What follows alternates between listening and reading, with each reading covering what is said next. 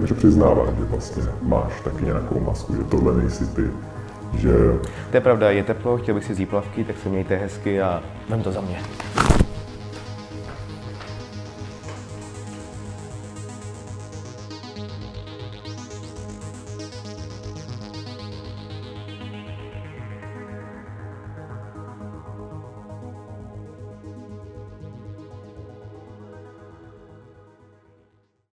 Hezké a milé tváře mohou být jen na oko, ale jaký člověk skutečně je, jakou má duši, jaké jsou jeho názory a myšlenky. Tahle show bude jiná. Můj host vám bude zahalen až do úplného konce. Nebudete znát jméno, postavení, tvář a ani hlas. Podle čeho si tedy uděláte na něho názor? Podle jeho odpovědí. Podle toho, jak věci vidí právě on. Dokážete si spojit názory s tváří? A poznáte, kdo je skrytý pod maskou?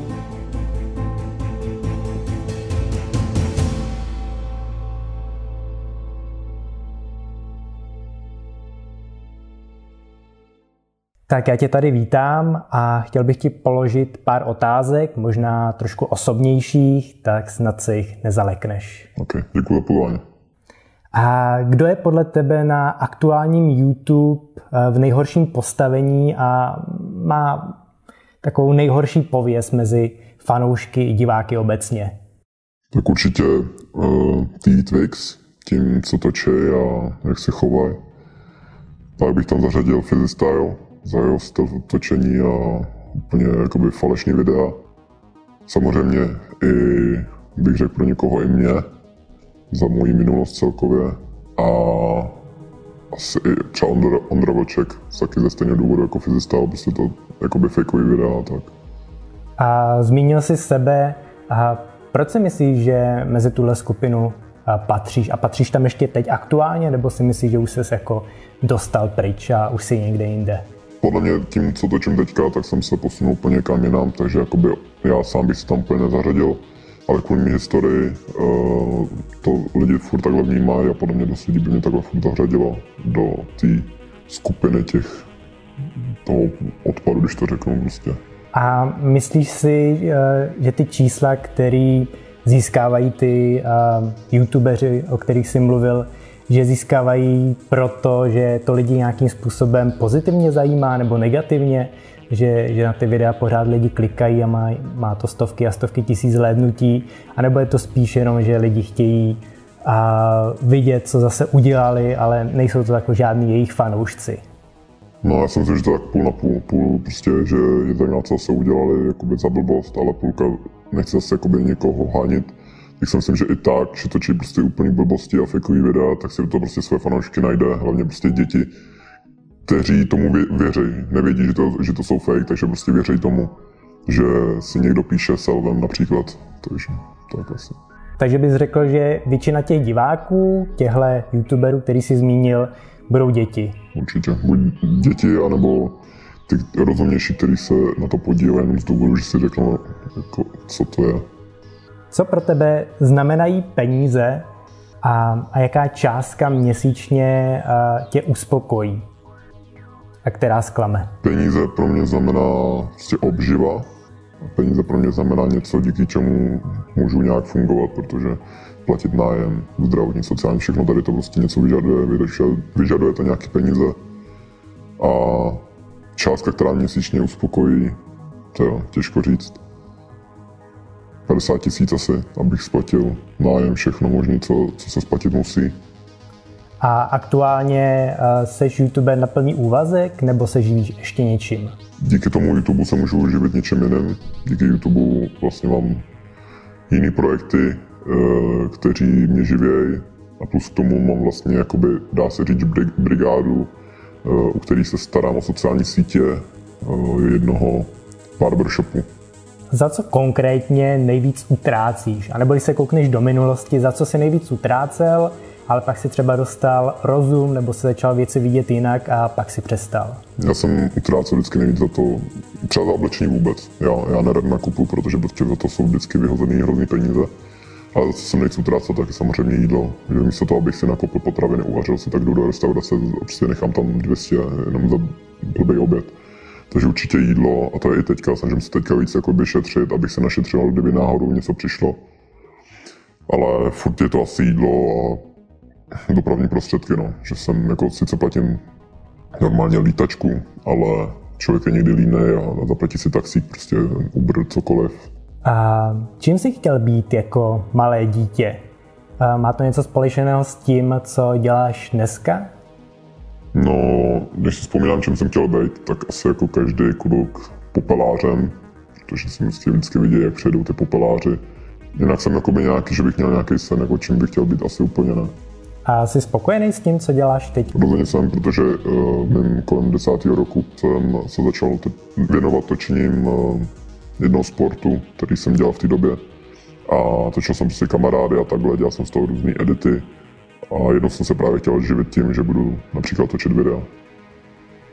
Jaký youtuber měl ve tvé kariéře na tebe největší vliv, ať je to, co se týče tvorby, nebo tebe samotného?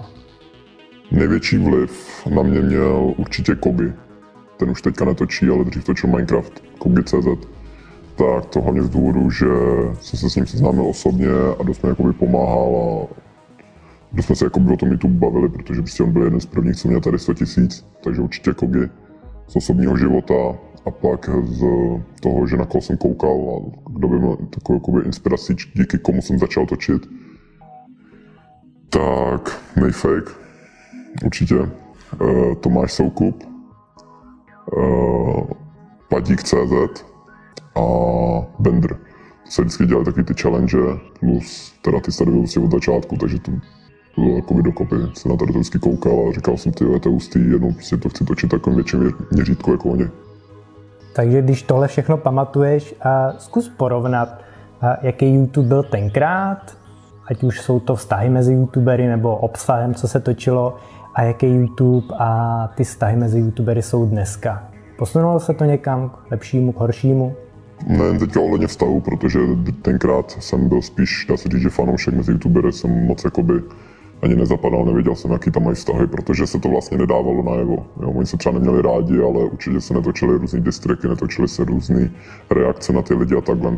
Takže o to ten YouTube byl klidnější, točili se prostě jenom challenge, Minecraft a takovéhle věci. Takže to bylo takový pohodový, nejelo se vůbec na žádný biznis, protože v té době žádný biznis ohledně YouTube ani nebyl. A pro ní prostě zpeněžení a takovéhle věci, prostě to měl třeba Minecraft a v tom mohlo si třeba změnit jakoby pozadí toho YouTube a takovýhle, jo, takže tady jako nějaký, nějaký biznes vůbec nešlo.